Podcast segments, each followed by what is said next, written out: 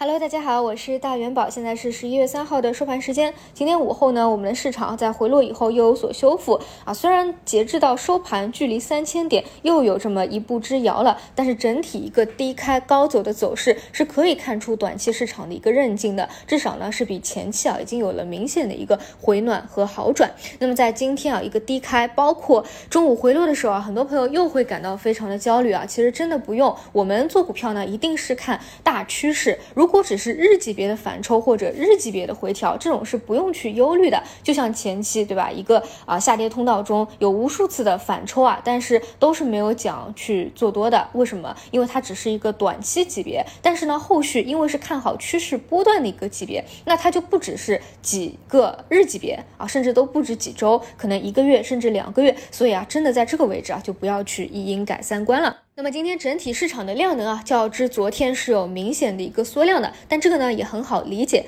一方面啊，前两天一个强势的拉升，很多资金呢是将信啊将疑啊这个所谓的放开的传闻，那这一点呢是被辟谣的。另外一方面呢是啊看到了美联储啊昨天晚上这样一个发言，可能也是在观望的一个阶段，但这个都不重要啊。我们讲过，只要几根阳线拉出来，右侧这个趋势结构给走出来啊，所有的千军万马可能也会在这里去相会。但是确实来说啊，就短期级别，我们就说一天两天的短级别，确实是来到了一个非常关键的位置。因为啊，大家看到又是来到了布林线中轨二十日线啊，也就是有一定的短期压力位的附近。那如果说再在这个位置有所震荡回调，也是很正常的，本来就是一个遇阻回落嘛。或者说啊，大家这样去理解啊，就是一旦这个位置放量突破了二十日线，那么很多做右侧的资金啊，他们可能会分批的陆续的入场，而我们其实还是偏向于左侧嘛，对吧？当时在两千九百多点，但其实后面还有一个阴线的下杀，直到这两天才真正的啊有所回暖。那如果说啊这个位置遇阻回落，那可能啊一些左侧的资金，哎，他可能看到了，可能有点等不及啊，想要去适当的离场兑现。那如果你是非常注重这个短线的一个涨跌的，如果啊遇阻回落，你也可以在你的趋势股里顺势而为啊，做做高抛之后再低吸。但是呢，如果你是跟我一样，更多看的是一个中期的趋势波段的，其实呢也不需要啊去过多的折腾啊。这是大盘的总体呢，还是原来那个观点。那再来说说板块啊，大家可以看到，昨天啊医药、消费、埋人，今天是持续的走低。其实今天啊，像很多特别强势的个股，还是想着去反包的。毕竟呢，这个方向它人气还。是在的，比如说中药方向的众生，但是众生在早盘一个拉升啊，还是冲板的这样一个拉升以后，还是啊无力回天，出现了非常明确的一个回落。而今天的信创，很多人觉得呢，敬业达啊要停牌重新出炉了啊，可能会引发一个信创的高潮，但是其实没有啊，今天一早上就是持续的走低，所以可以看到一些短线资金对于高位方向目前的风险偏好，这个位这个方向呢，大家一定是啊要注意风险。无论是医药也好，还是信创也好，就是四个字啊，注意风险。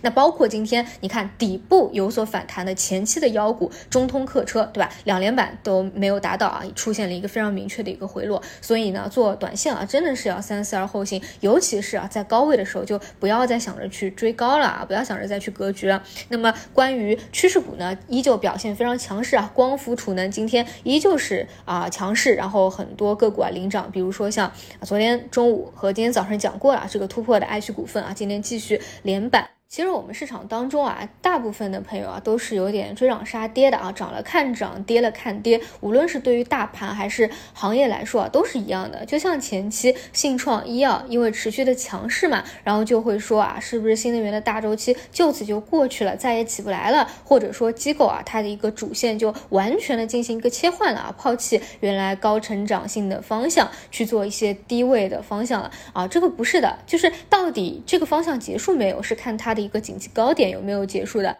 就像啊，趋势方向，我一直讲啊风光储啊，包括一些汽车零部件啊，但并不是因为我在过去的几年做的都是这个方向，我才去讲它的。因为任何方向呢，它其实都是有周期性的。就像锂电池啊，其实包括新能源整车，我一直在讲啊，这个高点可能已经是过去了，后续呢能够再起来的真的是比较少了。包括啊，风光储也是一样的，后续可能越来越有明显的分化。你要么做新，就是有新技术的新故事的；要么呢是做。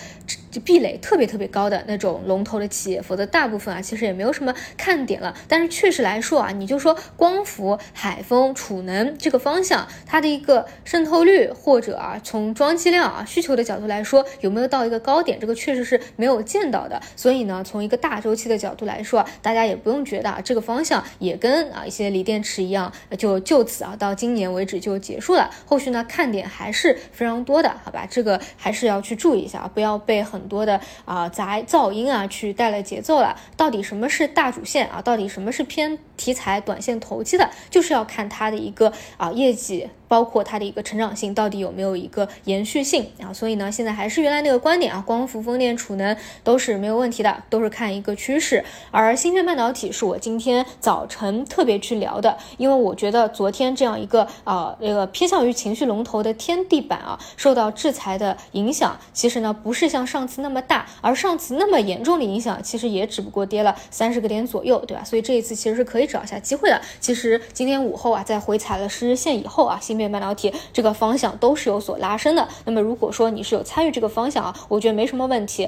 目前可以当成趋势来拿。只不过呢，我一直以来啊，对于芯片半导体会更加的谨慎一点啊，可能更多偏向于短期波段的一个思路，而。风光储呢，更多是中期趋势波段的一个思路。毕竟呢，半导体啊，时不时来一个利空的消息，以及整体来说，半导体的行业其实并不在一个上行的周期，这个大家也务必需要注意。另外一个方向呢，就是 VR，这个是偏短线题材的方向啊。今天在充分的换手以后，呃，尾盘也是有所拉升的，但是这个拉升的力度呢，也不算特别强啊。很多龙头的个股都是没有封板的，所以它的一个持续性还需要明天进一步的进行一个确认。认啊，那么以上就是今天的所有复盘内容，我们就明天早晨再见。